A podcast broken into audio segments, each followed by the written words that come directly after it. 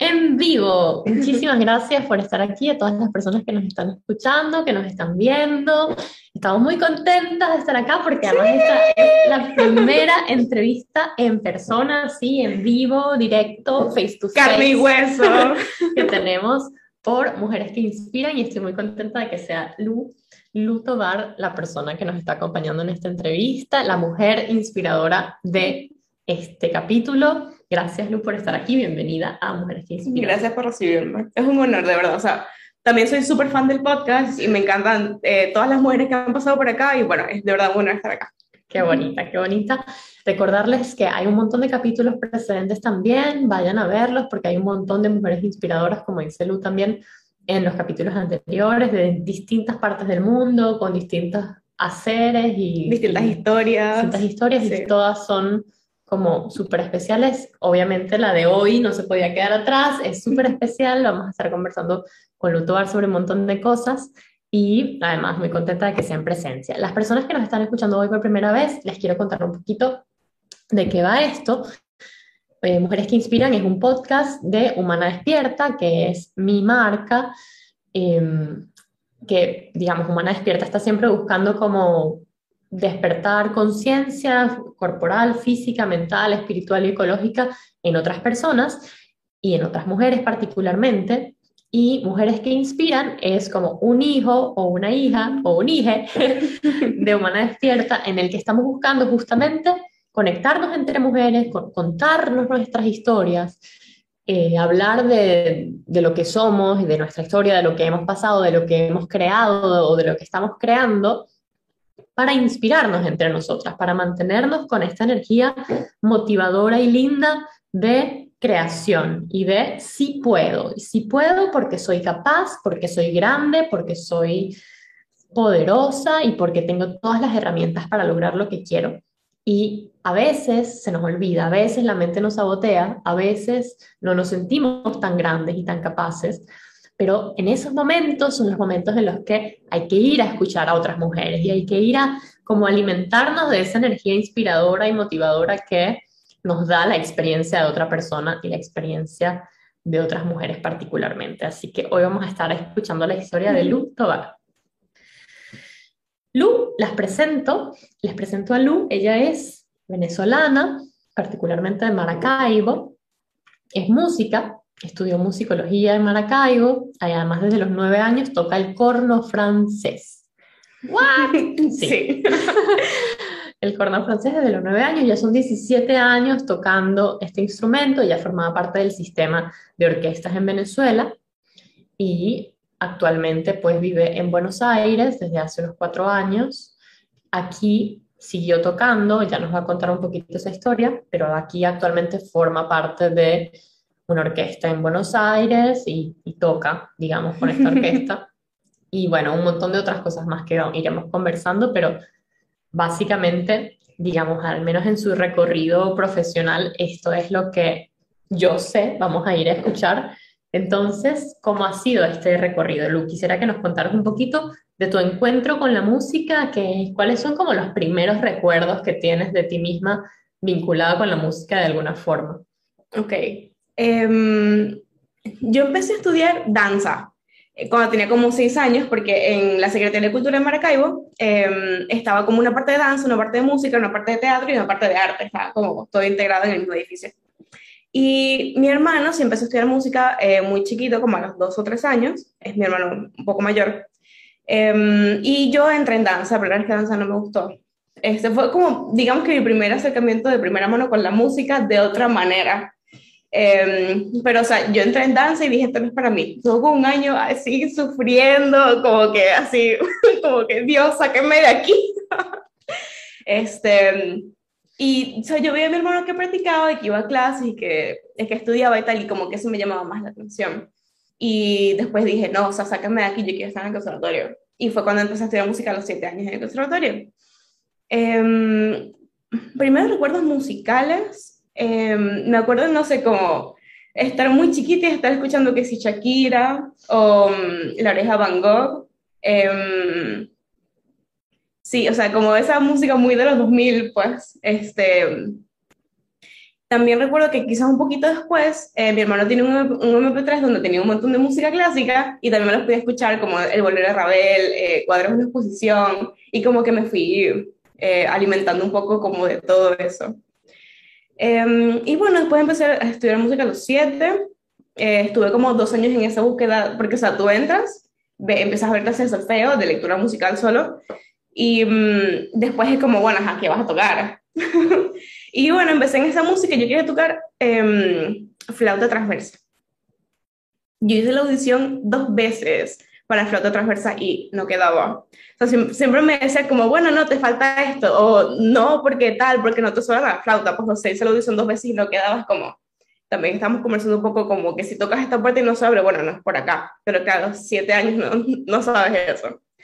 Este, pero bueno, después me gustaba el oboe, me gustaba el piano, me gustaba la percusión, pero era como que siempre pasaba algo que, bueno, no es acá. Me acuerdo que el piano me hizo una audición y el profesor me dijo, bueno, sí, todo muy bien, ¿qué tal? ¿Tienes piano en tu casa? No, bueno, no puedes, no puedes estudiar piano, pues, o sea, ¿cómo vas a estudiar piano sin un piano? Y un día estaba en mi casa y mm, mi mamá estaba con mi hermana en, el conservatorio y llega con un corno. Yo, yo, como muchos de acá, probablemente tampoco he visto un, un corno en mi vida. Y me dice, mira, no sé qué, hablé con una muchacha, ¿qué tal? Aquí un profesor de Caracas ahora, este, que mañana puede ir a la clase a probar, a ver qué le parece. Y yo, bueno, y al día siguiente fui, el profesor me vio como que, mira, bueno, toca aquí, es esto, no sé qué, y como que no, sí, o sea, como que no se tiene, hay, hay un potencial, me vio, pues. Y me dice, sí, estás dentro de la cátedra. O sea, en ese momento era un profesor que viajaba de Caracas a Maracaibo cada 15 días, cada un mes o algo así. Este, entonces empecé, ya tenía el corno, tenía una boquilla, no sé qué, empecé a soplar, poco a poco, tenía nueve años. Eh, bueno, aproximadamente nueve años, porque no me acuerdo exactamente cuándo fue la fecha, pero mis cálculos son nueve años. y, mm, ah, bueno, de hecho, aquí tengo un corno ah, sí. de, flores. Un corno tatuado de flores, qué lindo. Vayan a buscar cornos francés para sí, que. para que. Eh, exacto, visualicen. este, y bueno, en esa época pasó que, que cerraron el conservatorio, el profesor de Caracas medio que dejó de ir, no sé qué. Y después volví a ver clases con otro profesor y entré en la orquesta, como un año después de empezar a estudiar. Y mmm, entré en la orquesta infantil, ahí sí como que empecé a tocar, no sé qué, o sea, porque es muy diferente estudiar tú sola en tu casa, escalas, do mayor, o sea, noticas largas, no sé qué, ayer en orquesta. O sea, me acuerdo que la primera pieza que toqué creo que fue una pieza de Ginastera, que es un compositor argentino, ¿sabes? Y es como todo muy poético. eh, eso también un, de, un compositor brasileño, eran piezas súper difíciles para, o sea, una persona que tenía un año tocando cordo, o sea, yo no podía tocar ni la mitad, pues, pero bueno. Y mmm, nada, empecé en la orquesta infantil, a los años pasé a la orquesta juvenil, a los años pasé a la orquesta regional, y... O sea, obviamente la música me acompañó, o sea, me ha acompañado casi 20 años de mi vida. Ahora, este, siempre fue una constante. Eh, cuando me gradué del colegio estaba como que, bueno, ¿qué quiero hacer? Eh, no sé si estudiar música o estudiar letras, porque también me gusta mucho como leer, escribir, toda esa rama, ya para esa, para esa época ya escribía, hecho, había hecho talleres de, de escritura creativa. Y al final me decanté por la música Em, estuve como un tiempito eso como que no querías, que no sé qué hacer, toqué en, en, una banda de conciertos ya como de manera un poco más profesional, pues. Este, y bueno, después empecé la universidad, eh, estudié musicología en, en, Maracaibo, o sea, en esa universidad nada más estaba como la musicología y música como sin mención, música sola.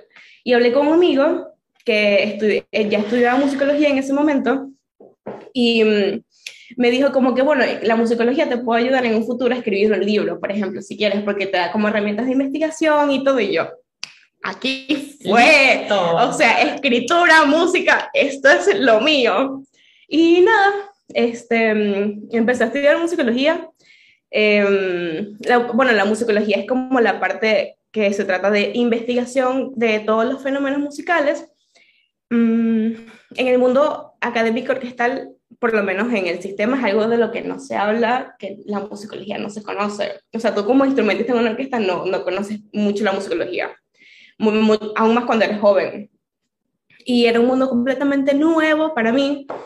Este, por ejemplo, o sea, estudiando en Maracaibo, Zulia, Venezuela, había mm, muchos estudios como de etnomusicología y como de música tradicional de, de grupos indígenas eh, en el Zulia, como la parte de Guayú o em, métodos de transcripción de música de tradición oral, como, sí, o sea, la musicología es súper interesante, súper amplia, es increíble. Em, yo no la conocía, realmente no la conocía, no conocía la musicología, y me fui enamorando un poco de la carrera, como cada materia que iba pasando, cada vez me gustaba más, eh, antropología de la música, sociología de la música, eh, semiología de la música, o sea, cada, cada materia era mejor que la anterior. Este, y bueno, eh, mientras tanto, obviamente, seguía haciendo mi vida musical en las orquestas, tocaba en la regional, o en una orquesta rock sinfónico, mi orquesta favorita forever. este, hacíamos viajes, no sé qué, o sea, tocábamos Metallica, tocábamos Épica, o sea, Queen, cualquier cosa, era increíble, o sea, que esto era lo máximo.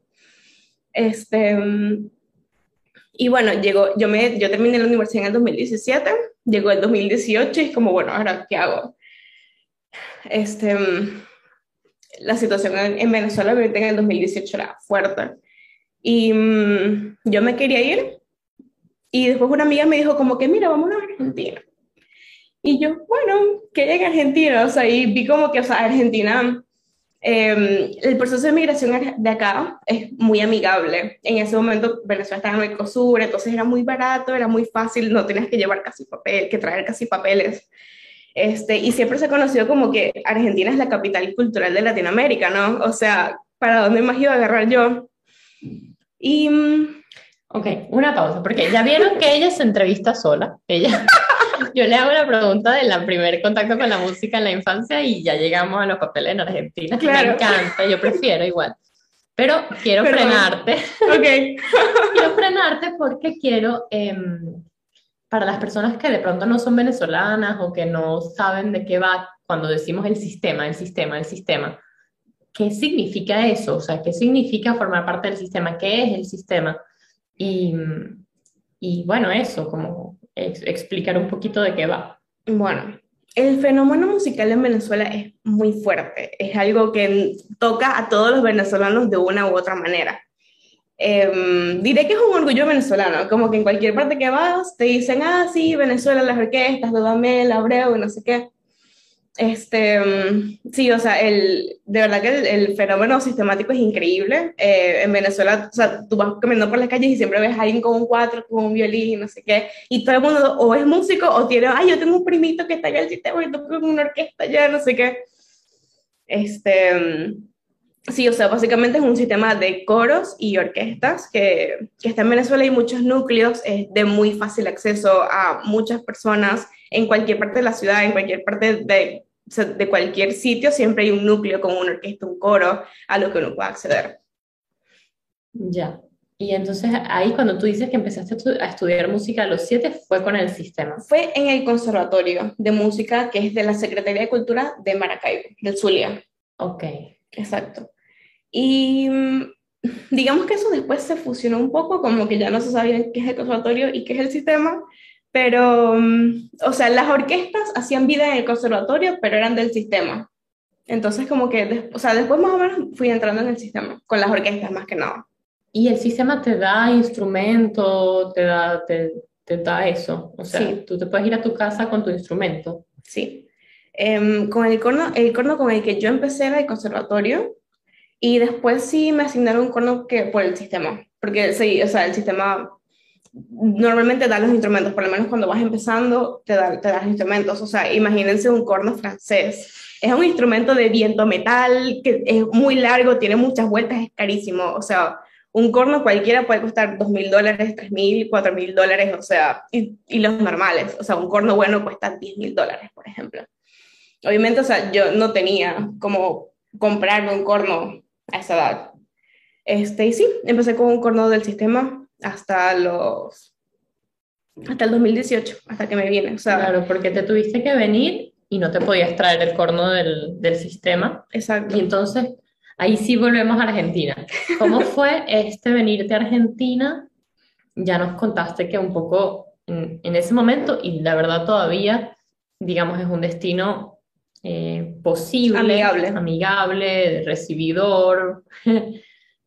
y, y, pero claro, sin tu instrumento, de alguna forma hubo una separación, ¿no? Con, con la interpretación, con, con, la ejecución musical. Claro. Cuéntanos un poquito de eso. Bueno, eh, yo en la universidad eh, ya te, tenía que ver práctica coral. Yo la verdad, o sea, nunca en mi vida había cantado como en un coro, o sea, me gustaba cantar, pero tipo en la bañera, como todo el mundo, pues. Este, pero bueno, hice práctica coral, hice como un año, un año, dos años que estuve cantando en coros, no sé qué, entonces, y me gustaba. O sea, fue, fue una linda experiencia, obviamente aprendí un montón también. Eh, es muy diferente cantar en un coro a tocar en una orquesta corno. Además, o sea, yo, o sea, mi, mi registro de voz soprano, que es como la voz más aguda, y el corno, o sea, tiene solos, pero o sea, muchas veces tiene un, un, papel como más armónico, más de acompañamiento, y la soprano siempre tiene la melodía, además que estás siempre como con tu, con tu cuerda, todos tocando lo mismo con el corno, no. Es muy diferente. Fue muy, una, una muy linda experiencia también y diferente acercamiento a la música. Y cuando yo me vine, decidí dejar el corno del sistema y mmm, no tenía corno propio. Pero claro, o sea, yo pensé, no, yo me voy a Argentina, trabajo tres meses y me lo compro. Eso, eso va a ser así, muy, muy rápido. bueno, cosas pasaron, no pasó. Me voy a Argentina sin corno, o sea, yo no tenía ni, absolutamente ningún plan. O sea, yo me voy a Argentina, trabajo de lo que sea, me compro un corno y bueno, eso es nada, que pasa. No pasó. Eh, estuve eh, trabajando un montón en una tienda como de cosas de fiesta, no sé qué, este, pero siempre, siempre ahorrando. O sea, obviamente en lo que llegué y vi la realidad, o sea, que yo, yo ganaba menos del sueldo mínimo, un corno costaba dos mil dólares, o sea, es como, ¿qué hago? Este, pero, o sea, siempre tuve la meta, ¿no? De ahorrar. O sea, trabajar y ahorrar, ahorrar, yo me voy a poder comprar un corno. Vamos a ver qué pasa, o sea, no sé, yo como que ahorraba cada peso, ¿sabes? O sea, yo tenía una cajita, bueno, aquí estoy ahorrando con mi corno, 5 pesos, 5 pesos, 10 pesos, 15 pesos, 500 pesos, y bueno, este, después eso lo iba cambiando a dólares para que... Eh, pero bueno, mmm, yo llegué en agosto del 2018.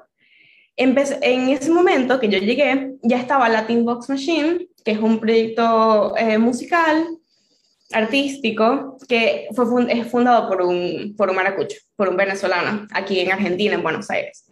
Y en ese momento estaba solo la orquesta. Yo fui y hablé tal, pero bueno, no tenía corno. Y un par de meses después que yo llegué acá, abrieron, eh, empezó el coro de la Team Box Machine. Y ahí entré, porque obviamente ya tenía como experiencia coral y no sé, qué bueno, entré. Eso fue en diciembre del 2018 y estuve haciendo música ahí, cantando, como un año, por lo menos. Eh, claro, o sea, siempre buscaba como ese acercamiento con la música, ¿no? O sea, yo llegué acá y empecé a buscar coros en Buenos Aires. Y también, o sea, empecé, no sé, o sea, como de alguna manera yo necesitaba estar involucrada con la música. Eh, también canté con, con, unos amigos, con, con un, grupo, un, un, grupo vocal, más que nada. Eh, siempre buscaba, siempre buscaba cómo, cómo estar en la música. Eh, y bueno, después con Latin Box Machine llegó un corno y me, y me lo prestaron.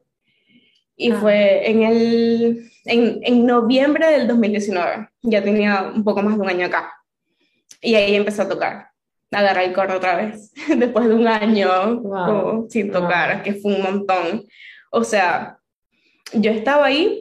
Eh, en ese momento, como que yo tengo unos amigos que vivían en, en la casa del fundador de Latin Box. Y yo estaba ahí, no sé qué y estaban tocando una pieza que ya yo había tocado y agarro el corno y me la pongo a tocar y me salió y fue como yo me quedé a dormir y el día siguiente me pararon y me dijeron Luisa hoy vas a tocar y yo o sea que así que claro tenía un año sin tocar o sea fue rarísimo rarísimo sentarme en una orquesta otra vez rarísimo, Dios mío, o sea, algo que habías hecho tantos años, pero que tenías tanto tiempo sin hacer, como yo no me hallaba, como, ¿qué es esto? O sea, todas estas sensaciones, emociones, ¿sabes? estímulos, fue muy fuerte.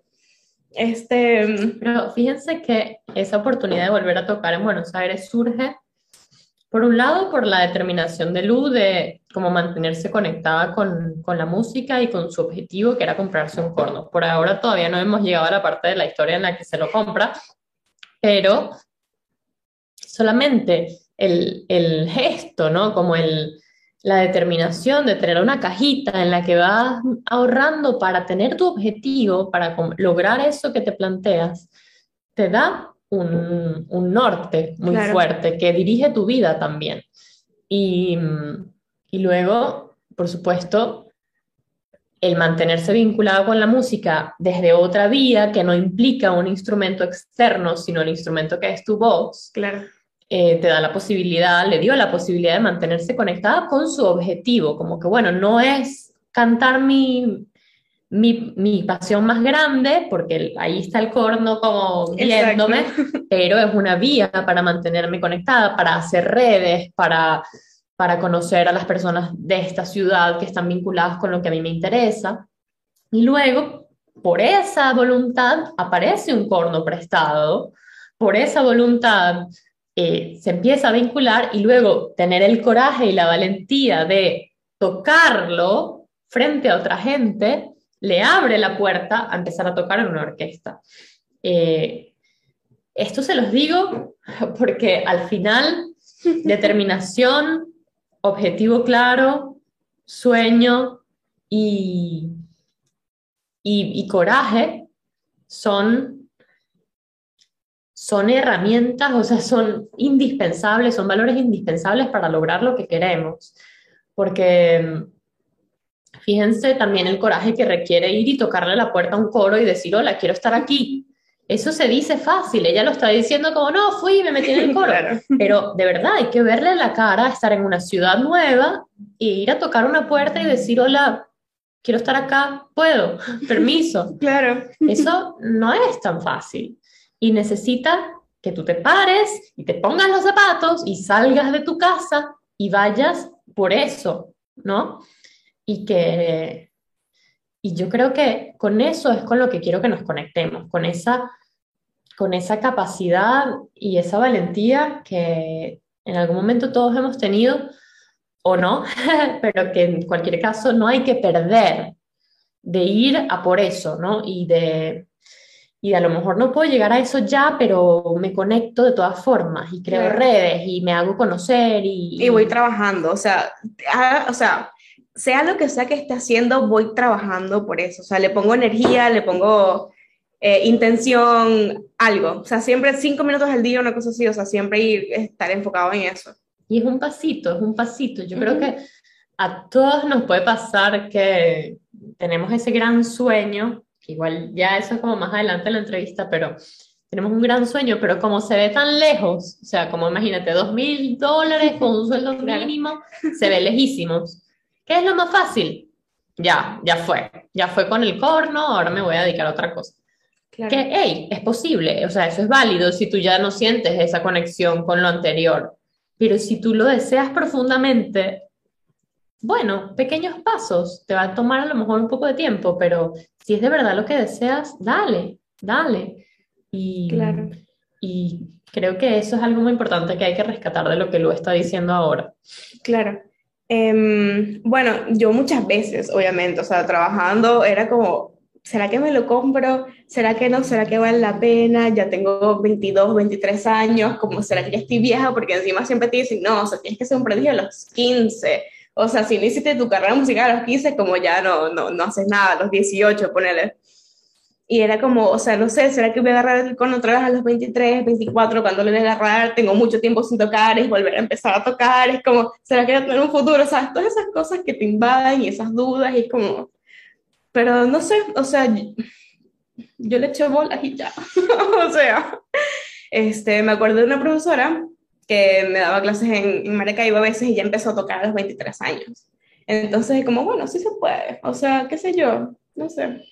Claro. Y entonces empezaste a tocar con esta orquesta. ¿Y qué Claro. pasó? Eso fue a final del 2019, me prestaron el corno, toqué un concierto. em, esta orquesta Latin Box Machine como que se caracteriza por tocar música, eh, música académica, música latinoamericana, ahorita está haciendo un musical que es El Principito, o sea, es como una orquesta muy variada, un proyecto musical muy variado, muy amplio, muy diverso. Em, y bueno, empecé a tocar en esta orquesta, después un amigo me comentó de una orquesta que tocaba música de videojuegos. Y ahí también fui a audicionar. Entonces fui y entré. ¡Wow! De videojuegos. Sí, increíble. O sea, claro, saber que está rock sinfónico, que está de videojuegos, siempre me, me, han gustado como estos proyectos como un poco más alternativos, ¿no? Este, mm, fui a dos ensayos de orquesta de videojuegos. Fui a una fiesta que estaban eh, cumpliendo el tercer aniversario, la, una piscina, una cosa tal, pandemia. Claro. Este, y nada, obviamente, o sea, eh, el arte, uno, fue lo primero que cerraron y dos, fue lo último que abrieron. O sea, los espacios culturales, conciertos, todo fue como lo más pausado, eh, la, la, industria que un poco se, se vio más afectada. Eh, pero yo seguí con el corno, o sea, yo, tenía, yo estaba trabajando, estaba, en ese momento estaba trabajando en un kiosco. Y um, yo seguía con el corno, o sea, todos los días me paraba un poco más temprano, agarraba el corno a estudiar un poquito. El que te habían prestado. El que me habían prestado en Latinbox, sí. Eh, ya para ese momento, un poco antes de la pandemia, me compré un corno. Mi primer corno mío, de mi propiedad, con mis ahorros. ¡Wow! sí, este, no me costó dos mil dólares. Fue como me o sea, yo estaba, ya estaba como sondeando el mercado porque ya sabía que más o menos puede tener un capital para encontrar algo. Eh, me metí en Mercado Libre, vi un corno que estaba barato porque se veía bueno, o sea, se veía bueno, se veía decente. Y dije, o sea, lo compré, lo compré, dije, now or never, o sea, eh, y bueno, lo compré, pero igual sigo usando el corno de la Teambox porque era como un poco mejor. Pero el corno, el mío yo lo tenía ahí. Eh, entonces, wow. entonces, nada, o sea, yo estaba trabajando en pandemia, no sé qué, y bueno, yo estudiaba, no, no, no te voy a decir todos los días, porque hay veces que capaz no te quieres parar, no, no, no sé, pero o sea, yo, como que mi meta siempre era, bueno, voy a agarrar el corno y voy a estudiar un poquito, voy a hacer una escala, voy a estudiar este concierto que estaba tocando hace cinco años, eh, voy a tocar esta pieza, no sé qué yo vivía en una residencia en ese momento. O sea, estaba en mi cuarto y compartía residencia como con 25 personas. O sea, pobre gente, de verdad, pobre gente, me disculpo. Este, no es fácil, no es fácil convivir con, con, con un... Sí. Claro, uy. Este, y bueno, un amigo que tocaba en Latin Box me comentó, estudiaba en la UNA, en la Universidad Nacional de las Artes Corno, y en ELISA, que ELISA es el Instituto de Superior de Artes del Teatro Colón. El Teatro Colón es aquí como la cúspide artística eh, de, de, música, de ópera, de música académica de, de Buenos Aires, de Argentina. Y, y, le pregunté, bueno, ¿qué onda? ¿Y qué pagar? Y me dijo, no, es gratis. Es más, a veces cuando tocas te pagan por los conciertos, solo tienes que audicionar. Y yo, ok, Nueva meta, entrar en ELISA. eh, eso fue en noviembre cuando lo conocí, que entré en Latin Box. Estudié, estudié, no sé qué. Eh, se me pasó como la primera ronda de audiciones, pero la segunda ronda siempre es como en marzo, como que liberan algunos cupos que quedaron para audicionar. Eh, ya había que, yo pasé la, primera ronda, pero en la segunda ronda ya había quedado la pandemia y no quedé. La, la, la primera vez no, no, no pasé la audición. Y dije, bueno, no importa. El año que viene audiciono otra vez. Estuve todo ese año audicionando. Yo voy a entrar en Elisa, voy a entrar en Elisa, voy a estudiar el tercero Mozart, que es lo que piden. Audicioné en diciembre y quedé. Ahora sí entré a Elisa. este, y empecé a estudiar. Ya tengo un poco más de un año estudiando en Elisa. Increíble, es una oportunidad increíble. De verdad, o sea, es gratis. Solo hay que pasar la audición ves clases con los solistas de, de, la Orquesta Estable del Teatro Colón, de la Filarmónica de Buenos Aires, que son, o sea, son uno de los mejores músicos de, de Buenos Aires, de Argentina. O sea, es, es increíble, tocas muchísimo, eh, ves clases de historia, eh, como de elementos musicales, un poco de armonía, un poco de formas, eh, ves música de cámara. Claro, yo empecé todo esto en pandemia, todo esto era por Zoom, todo, clases de instrumentos, música de cámara, todo por Zoom. Pero, bueno, nada, increíble. Ahí empecé a como que a retomar el corno otra vez. eh, a reconectarme con esa parte de música académica, no sé, o sea, tenía tanto tiempo sin ver clases, sin profesor, sin estudiar como eh, con, un método, ¿no? Bueno, no, o sea, mi primer, mi primer profesor, son como dos profesores. Mi primer, mi primer profesor me explotó. O sea, me decía, este concierto, bueno, para la semana que viene me traes otro concierto. Y para, ay, me traes un estudio y un, un, solo de la quinta de Beethoven, una cosa así. Y yo como, yo lloraba, lloraba, yo, o sea, tenía una semana, una semana para aprenderme un movimiento de un concierto, que es algo que nunca en la vida. Y yo, el, el primer día lloraba, esto no me va a salir, coño, me van a votar. el profesor me va a... Dios, yo lloraba. Y, o sea, yo, yo, o sea, yo seguía trabajando en la tarde, o sea, yo no tenía demasiado tiempo para estudiar. Siempre te dicen, no, estudiar ocho horas, tienes que estudiar ocho horas al día. Yo trabajo ocho horas al día, o sea, yo no, no podía. Este, y bueno, o sea, nada, o sea, me paraba temprano a estudiar y después trabajar. Y mm, el primer día lloraba. ¿Qué vamos a hacer? El segundo día, bueno, ya me sale un compás el tercer día, bueno, me salió un pentagrama. Y así iba, pues, o sea, ya cuando llegaba a la clase, me salía la pieza, o sea, obviamente no bien, no perfecta, pero o sea, yo tenía las notas por lo menos. Entonces, bueno, o sea, ahí iba avanzando, de alguna manera u otra iba avanzando. Este, y bueno, eh, después terminé clases con ese profesor, empecé con otro que, ya estamos como mucho más cerca, eso fue como en septiembre del año pasado, eh, este profesor se enfoca mucho en la técnica. El aire, cómo se sopla, cómo se pone la mano, porque, o sea, el corno tienes que sostenerlo como por la campana. Entonces, o sea, es, es un mundo poner la mano, sí, es más arriba, más abajo, más así, más adentro, más afuera, o sea, todo. Él se lleva mucho a la técnica, que obviamente me ayudó un montón como también a refrescar muchas cosas, a conocer muchas cosas que no conocía, que capaz nunca me habían explicado. Y ahí sí, como que, em, o sea, todavía me iba como que reconectando más con, con, con el instrumento, más que nada. Eh, como, cómo me siento yo cuando lo soplo, tener conciencia de, de, de, todo, desde el aire, de cómo respiro, em, de cómo pongo los labios, todo. Wow, todo un mundo alucinante este del, de la música, de la ejecución musical, además muy lindo como el equilibrio que, que, ha tenido Lu entre la educación formal, digamos, académica en la universidad, desde la musicología y desde como todo el, el, mundo más teórico que hay detrás de la música, acompañado con el mundo concreto de la ejecución y de la práctica de un instrumento.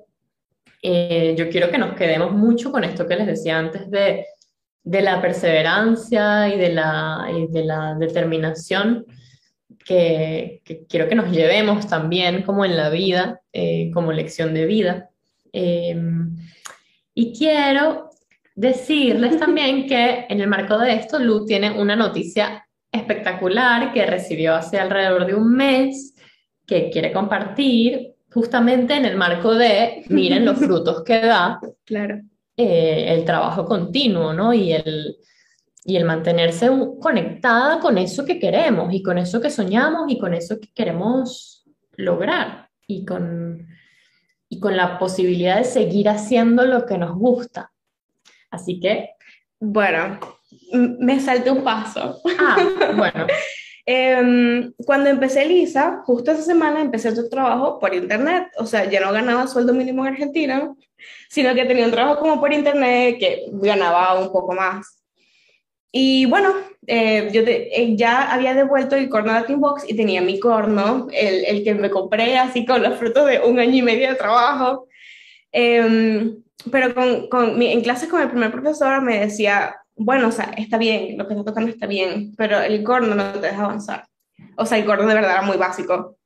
Y, mm, y todas las clases me lo decía, está bien, pero el corno te está poniendo una barrera, eh, te está poniendo una barrera, o sea, no te ayuda te echa para atrás, no sé qué, el corno, el corno. Y, siempre me decía, no, yo estoy vendiendo un corno. Un Alexander es la mejor marca de cornos alemana, 12 mil dólares. Claro, claro. este, y tenía otro que era un poco más barato, igual costaba 3 mil dólares, o sea, una locura. Pero mm, llegó un momento en que me dijo, vamos a ver cómo hacemos. O sea, yo, porque no era de él, sino de otra persona que lo tenía él para vender. Vamos a ver cómo hacemos, yo, yo hablo con él, eh, te lo damos, no vas pagando por partes, o sea, porque era como, o sea, yo en este momento también es como, o sea, él es el solista de la Filarmónica de Buenos Aires. Para mí era como que él quiera hacer esto por mí, ¿sabes? Es como, como que está dando frutos, o sea, como que me ve un potencial, o sea, algo, algo estoy haciendo bien como para que él quiera confiar en mí. Y mm, bueno, me dijo, no, o sea, me lo vas pagando por parte. Era, tenía que pagar como 400 o 500 dólares al mes. Y yo ganaba, no sé, 700. Y yo, o sea, ¿cómo hago? Y yo estaba nueva en ese trabajo. ¿Qué pasaba si después me votaban? X, ¿sabes? O sea, cualquier cosa puede pasar. Yo como me meto en una deuda de 400, 500 dólares al mes, de 3 mil dólares. Y lo hice. yo lo hice, yo, yo me entregué. yo, bueno, tenemos que hacer esto, me apreté el cinturón. O sea, vamos, o sea, si me compré un corno de 700 ganando sueldo mínimo, comprar este también. Y lo hice. Y bueno, ya tengo mi corno un poco mejor. Y ahí fue cuando, cuando, cuando sí, obviamente como que las puertas se me abrieron más, ¿no? O sea, porque el instrumento obviamente más afinado, más amigable, o sea, la, la mecánica mucho más fácil de tocar. Justo en este momento empecé también a abrir clases con el otro profesor que era más como de técnica, entonces no me tenía que preocupar si el instrumento estaba desafinado o era difícil, sino que nada más me tenía que preocupar por mí. Y bueno, eh, hace un año, o sea, el sueño de ser músico eh, académico en una orquesta siempre es como quiero tocar en la Filarmónica de Berlín o, o en cualquier orquesta de esas increíbles que están en Europa, ¿no? Este, pero no sé, o sea, ¿cómo llegas ahí? O sea, yo, yo también siempre pensaba como, no, hace un año yo decía, no, un mes decía, me quiero ir a Francia, y me descargaba Duolingo, y me empecé a estudiar francés porque yo quería ir a Francia. Al mes siguiente yo me quiero a Alemania, y, y me pone a estudiar alemán en Duolingo, mire, tengo un, una frase de todos los idiomas. este, y para ese momento, mi hermano eh, se fue a Estados Unidos porque le dieron una, una beca en, para hacer una maestría, en, mi hermano que también es músico, le dieron una beca para hacer una maestría en clarinete en la Universidad de Massachusetts. Pero mi hermano es muy bueno. Mi hermano o sea, de esas personas que como que siempre ha sido muy bueno, que chiquito lo, lo pasaban de orquesta en orquesta porque era demasiado bueno, porque era un prodigio, porque no sé qué, ¿sabes? O sea, mi hermano es increíble. Y él le dieron esa beca. Y yo siempre decía, bueno, o sea, se lo dieron a él porque él es increíble. O sea, yo estoy aquí como todos todo los días tocando noticas largas, una escalita, ¿sabes? O sea, a mí no me la van a dar. Y siempre pensaba mucho, o sea, yo, yo tengo muchos amigos, muchos conocidos que le han dado muchas becas para cualquier parte del mundo, pero siempre pensaba como, claro, o sea, se las dan a ellos porque ellos son increíbles. O sea, yo no. Y bueno, este, eso, eso fue hace un poco más de un año y estoy hablando con mi hermano y tal. Y, mm, y, me dice, no, o sea, a mí me pagan por tocar y estudio. Y ya, pues, y yo, yo quiero, yo estaba en el kiosco, no sé qué. Dios, yo quiero, no sé qué, ¿cómo hago? Y él, audiciona. Y yo, pero es que no me la van a dar. O sea, como, ¿qué hablas? Y él, audiciona. Y después, o sea, tú audicionas, quedas y después te dan la beca y ya. y yo, pero si no, no puede ser tan fácil. Este, y me puse a revisar los requisitos que pedían para la audición. Y pedían justo el concierto que yo estaba estudiando en ese momento. Wow. Eso fue como en febrero o marzo del año pasado. Y las audiciones siempre las abren en diciembre, enero, febrero. Y yo, bueno, tengo un año. Tengo un año para tatuarme este concierto, metérmelo en las venas, todo lo que piden. En un año creo que algo puedo hacer. Em, una pista, ese concierto todavía no me sale bien. Pero como que cambiaron las cosas y ya no era como ese concierto, sino, o sea, decían, trae dos piezas con las que tú te sientas bien y dos solos de orquesta con las que tú te sientas bien. Y mm, bueno, empecé a estudiar, a estudiar, a estudiar, a estudiar. O sea, yo quería adicionar para una beca, una maestría en Estados Unidos, no sé qué. Este, mm, pasaron los meses y estaba estudiando en el ISO, todo bien. Y mm, en noviembre, diciembre, empecé a aplicar para las universidades. Apliqué para la Universidad de Massachusetts, para la Universidad de California y para otra universidad también en California. Eh, bueno, obviamente es un montón de papeleo, hacer el examen de inglés, eh, son, son muchas cosas, ¿no? Como que si, si no quieres, no lo vas a hacer. O sea, el examen, el TOEFL, el IELTS cuesta plata, las aplicaciones cuestan plata, o sea, la, la aplicación a, a, la Universidad de California eran 140 dólares, a la de Massachusetts eran 85, a la de otra eran 45, el examen de inglés son 200 dólares, o sea, son cosas que tú tienes que querer para hacerlo, ¿no? Eh, y bueno, eh, después audicioné para todas esas universidades y qué ver.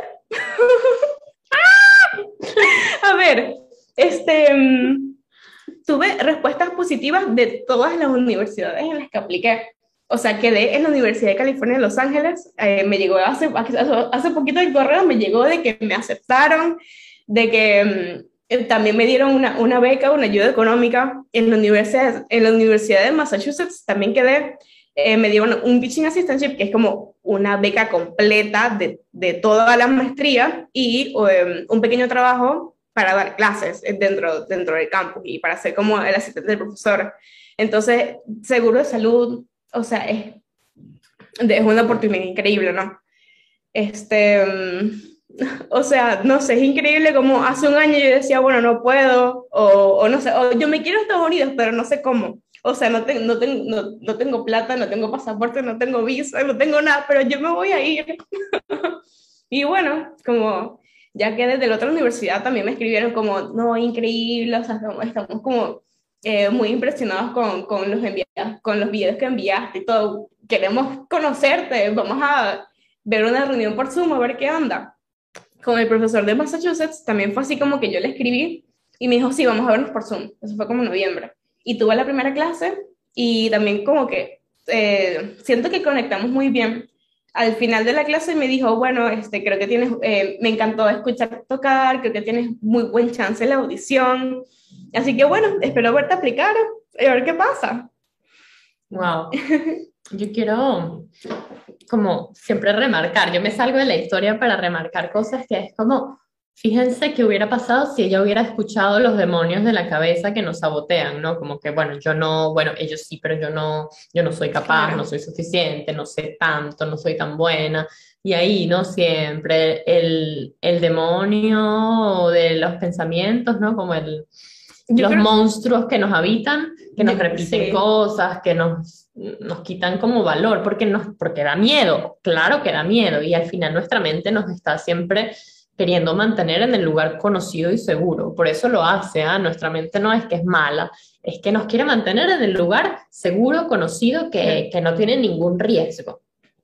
Eh, pero tenemos que saber trascender esos pensamientos, trascender esos miedos que aparecen, esos autosaboteos, estos darnos palo y em, e intentarlo, ¿no? Lo que decíamos antes, tener el coraje de intentarlo, de dar el paso adelante, de enfrentarte a eso que no conoces, de, de trascender ese pensamiento catastrófico y, e intentarlo y ya, y ahí ya si lo entregas, pues hago todo lo posible y lo entrego. Y veo qué puerta se abre. Y si no era por acá, pues no era por acá, pero no quedó de mí, o sea, no fue mi, mi responsabilidad que no se dio, porque yo lo intenté todo. Y eso es lo que quiero que nos llevemos hoy, como que si podemos, fíjate que, o sea, como que cualquier persona puede, lo que necesita es práctica, disciplina, trabajo, voluntad y coraje. Y, y estoy muy contenta con esta noticia, ya yo la sabía, pero fíjense la, lo que significa que ahora Lu se va a estudiar una maestría dos años y medio en Estados Unidos con una beca completa con un trabajo que le va a permitir además tener un ingreso. Y agarrar experiencia dando clases, o sea, es un montón. En inglés también, o sea, ok, yo hablo inglés, pero yo nunca he estado en un país de, de habla inglesa, o sea, tampoco tengo experiencia, o sea, voy a ver, bueno, o sea, hace un montón de cosas, ¿no? Eso va a ser un cambio, un antes y después en su vida, y todo, todo gracias a mantenerse como en el medio, ¿no? Mantenerse como con las redes que, que son.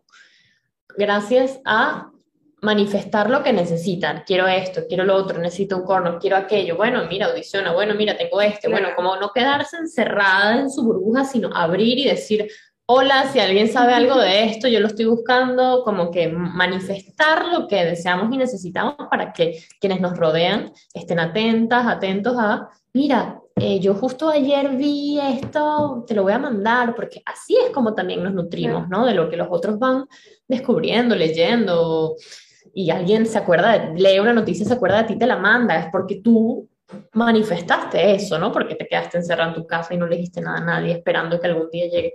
No, es ir moviendo, como sacudiendo todo lo que está afuera, sacudiéndose una y poniéndose en esos lugares que no necesariamente son eh, fáciles. Los más cómodos. cómodos, como que grabarte un video tocando.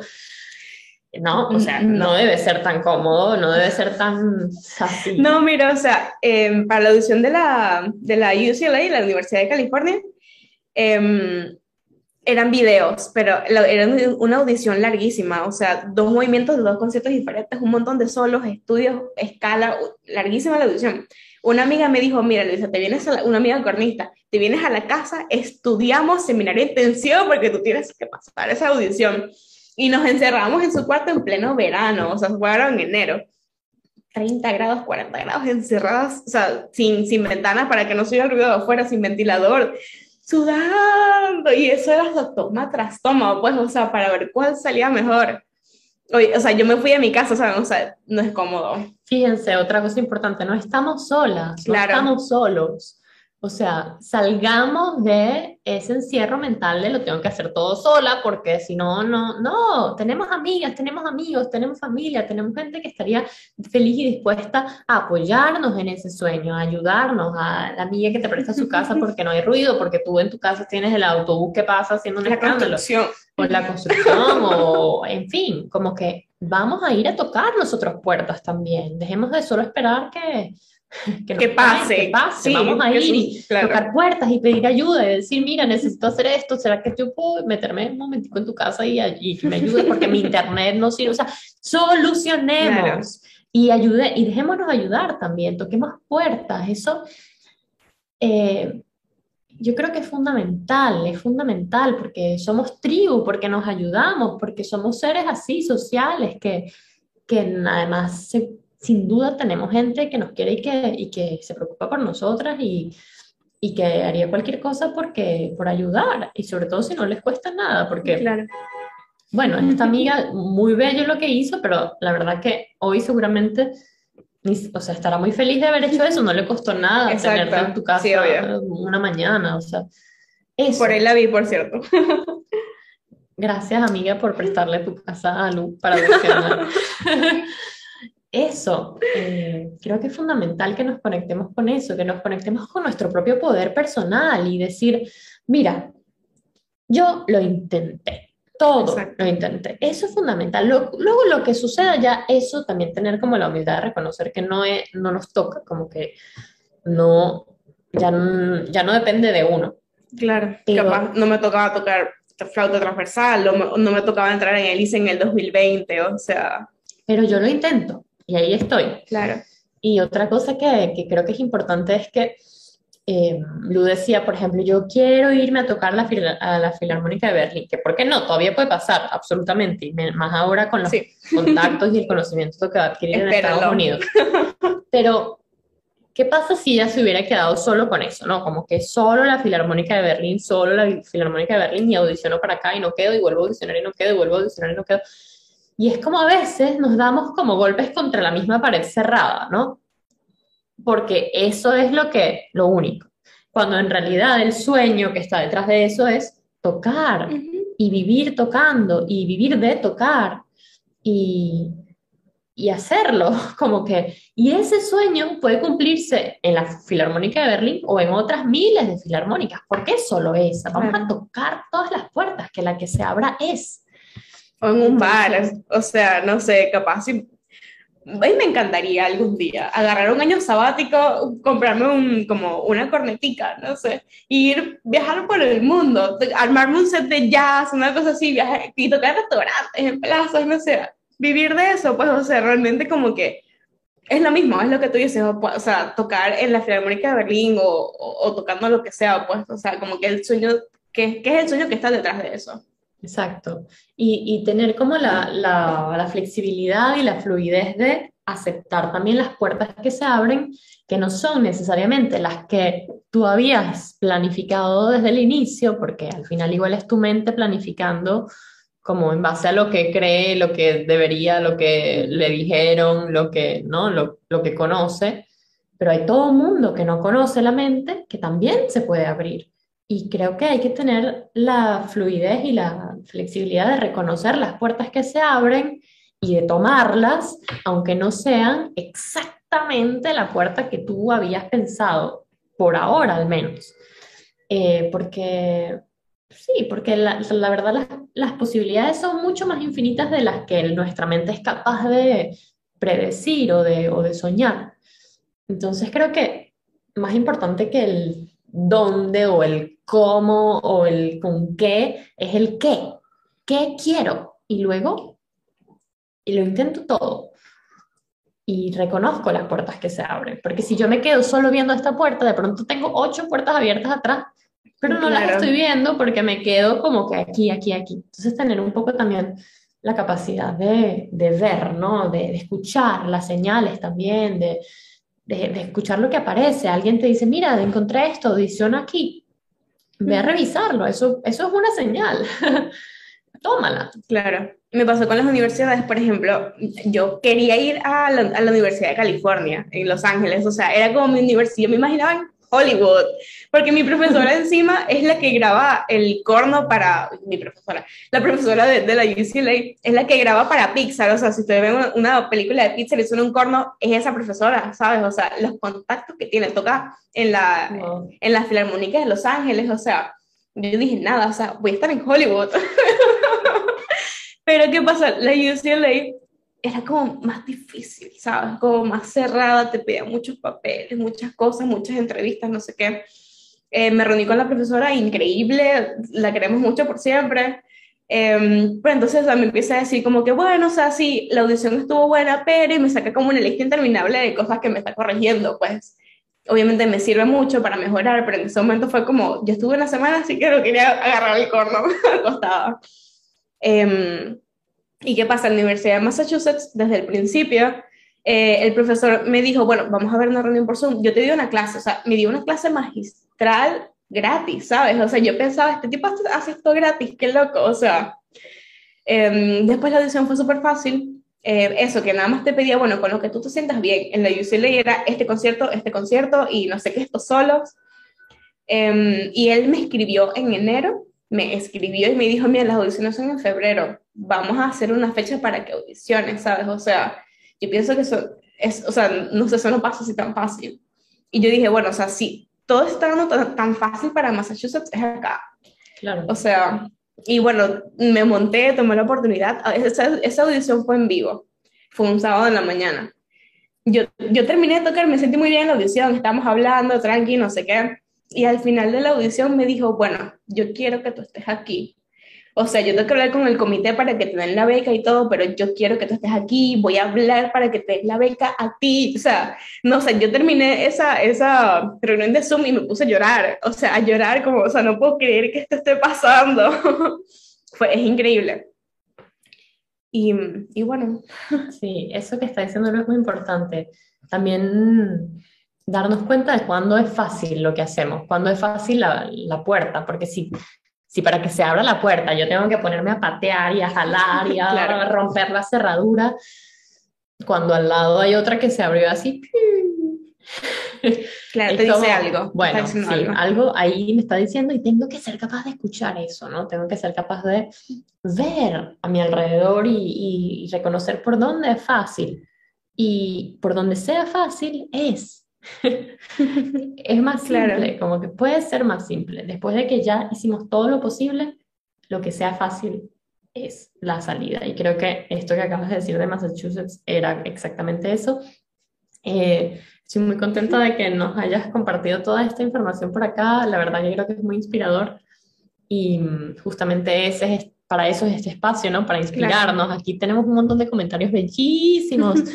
Luz, siempre avanzando, éxitos en todo lo que quieras lograr, como te admiro, orgulloso de ti, inspiración total, tu música evoluciona contigo. Gracias, Silvia, por resaltar sus potenciales logros para que los ejemplos queden, queden claros, la perseverancia hacia objetivos claros, fuerza, fortaleza, así cumplimos nuestros sueños, se quiere.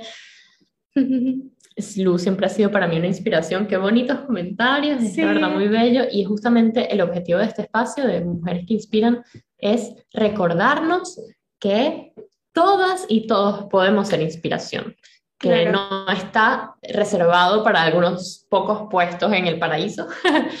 todos podemos ser inspiración y todos, y, y, eso depende de cuánta eh, perseverancia y, y, capacidad de acallar un poco también los monstruitos de la mente. La voz que te dice no puedes, no eres suficiente. El autosaboteo y trascender el miedo e intentarlo, tener el coraje y la valentía de intentarlo, creo que eh, son fundamentales para que luego nos pasen cosas. Y de verdad, de verdad que las cosas nos pasan. O sea, te van a pasar cosas en la medida en que te pongas allí para que te sucedan, en la medida en que tengas la valentía de eh, tomar las decisiones en función de lo que quieres. También no es así a lo loco tampoco, es en función de lo que tú quieres que te suceda. Pregúntate hoy, haz ese ejercicio, ¿qué quiero yo para mí?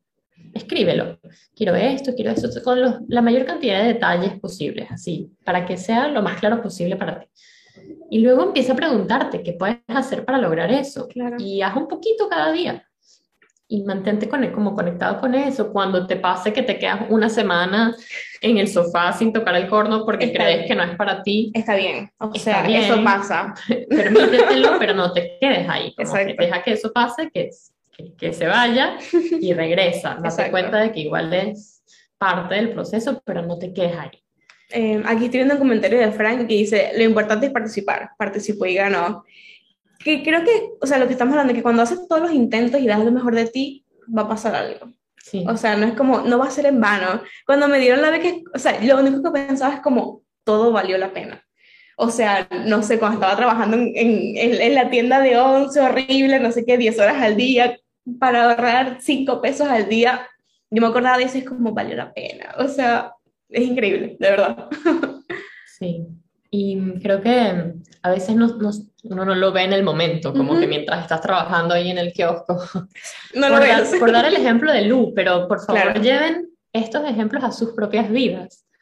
Eh, lleven estos ejemplos a, a, sus dinámicas, a sus sueños, a, su, a lo que están haciendo. A lo mejor en este momento no sienten que tiene sentido lo que están haciendo, pero si le ponen un norte y un objetivo y acciones diarias concretas, eh, más adelante tendrá un sentido. Y si de nuevo haces lo mejor posible, lo mejor que puedes hacer, que yo creo que siempre lo hacemos, o sea, siempre estamos tratando de hacer lo mejor que podemos con las condiciones que tenemos, vamos a tener resultados. O sea, es que es imposible, no va a ser, nunca nada va a ser en vano, porque todo va a ser aprendizaje. Como que no hay tiempo perdido, eso no existe. Todo el tiempo que invertiste en X cosa te sirvió para aprender eso. Sí. Eh, y si logramos como pasarnos el switch y verlo desde ese lugar, eh, a lo mejor ahorita no, no, no, veo que tiene sentido lo que estoy haciendo, pero confía en que si estás conectado con eso, que va a dar frutos. Va a dar frutos en algún momento. Mayor o menor escala, en función de lo que deseas, de lo que sueñas, de lo que te propones, pero lo importante es que sea algo que te haga feliz. Eh, no todos tenemos que ganar una beca para ir a estudiar en una universidad. Exacto. El sueño de otra persona será otra cosa. Pero. Si es montar un negocio, por ejemplo, un poquito todos los días. O sea, si es ahorrar cinco pesos o invertir un poquito, ir planificando. O sea, poco a poco se va Cualquier cosa puede ser. O sea, no sé, quiero ser mamá, quiero montar un negocio, quiero viajar, quiero irme del país, quiero lo que sea. Es de verdad muy amplio como posibilidad. Claro. bueno, no sé si quieres comentar algo más porque ya estamos cerrando, Lu. Bueno, em, dos cositas. Una, eh, la sorpresa, le, tengo a Silvia retenida información de hace como dos días. Em, ya me aprobaron la visa. Ay, qué bien. Me aprobaron la visa, ya tengo pasaje. Wow. o sea, ya, ya tengo un pie allá. Es increíble. Wow, qué maravilla. Sí, qué lindo. Gracias. Qué emoción. Y otra, em, yo, mis, o sea, parte de mis sueños siempre fue estudiar afuera. O sea, yo chiquita en, en Venezuela, no sé qué, yo quiero estudiar afuera en la universidad, no sé, Europa, Estados Unidos, algo, no sé qué. Eh, pero después, cuando ya tenía como 18, ¿sabes? Como en esa época es como, ok, yo me quiero ir a estudiar afuera, pero ¿qué hago? O sea, yo no tengo plata para pagar, no sé, ni el pasaje ni nada, pues entonces como que me metí en internet y que, ¿cómo ganar dinero? y encontré que se podía ganar dinero por internet, pues, y me puse, eh, empecé trabajando escribiendo artículos para diferentes revistas, no sé qué, o sea, y ahí también como que fui ahorrando, fui ahorrando, fui ahorrando, y así me pude venir a Argentina. Pero es eso, como que no sé investigar, ¿sabes? O sea, ¿qué se puede hacer? Sí, yo creo que siempre se puede hacer algo. Sí, yo también creo. Yo también creo. Qué, qué, qué bonito, qué inspirador esto. La verdad que yo también salgo de aquí así como un motor de energía dentro. Por aquí, Oriana dice, eres una mujer que inspira, me conmoviste hasta las lágrimas cuando lograste tu córdono. Me recuerda Sí. mucho mi historia, ya que lo que tú declares, ya lo que tú declares lo vas a lograr. Y como si fuera poco ayudado a su familia en Venezuela, dice TV Side. Sí, qué Mi bueno. mamá. Es- qué linda. Es otro gran tema también, ¿no? Como Sí, que, que cargamos encima como, bueno, como migrantes Claro. y como... Pero bueno, eso es tema de otra entrevista. De todas formas, eh, creo que el objetivo de inspirarnos se cumplió con estos comentarios bellísimos. Quiero invitarles a que sigan el- los, los pasos de Lu. La pueden seguir en Instagram como Lu Tovar Horn, que es como corno en inglés, H-O-R-N, Horn. Ujú. Y, mm, y bueno, síganle los pasos de cerca para quienes están acercándose por primera vez a Humana Despierta y a Mujeres que Inspiran. Les invito de nuevo a ver todas las otras entrevistas que tenemos por acá. Hay un montón de entrevistas a mujeres increíbles. Si esta les gustó, les van a gustar también las otras porque Claro. todas las mujeres son divinas, inspiradoras, con historias espectaculares desde distintas ramas, distintas profesiones, distintas ideas, sueños, etcétera. Y para que, y también invitarles a que curiosen la página web de Humana Despierta, mi Es increíble, Instagram, Silvia es increíble, de verdad. Humana Despierta en Instagram, Humana Despierta aquí en YouTube y humanadespierta.com en, en mi, mi página web donde pueden curiosear todo lo que estamos haciendo y se queden cerca para las futuras entrevistas. Nos vemos cada 15 días con una mujer diferente. Así que muchísimas gracias, Lu, por estar. Un placer. Estoy contenta además de que sea mi primera Sí. entrevista en persona, sí, carne y hueso, como dijiste tú. Y bueno, un abrazo grande a todas y a todos. Muchísimas gracias, Gracias, por, gracias por escuchar. acompañarnos.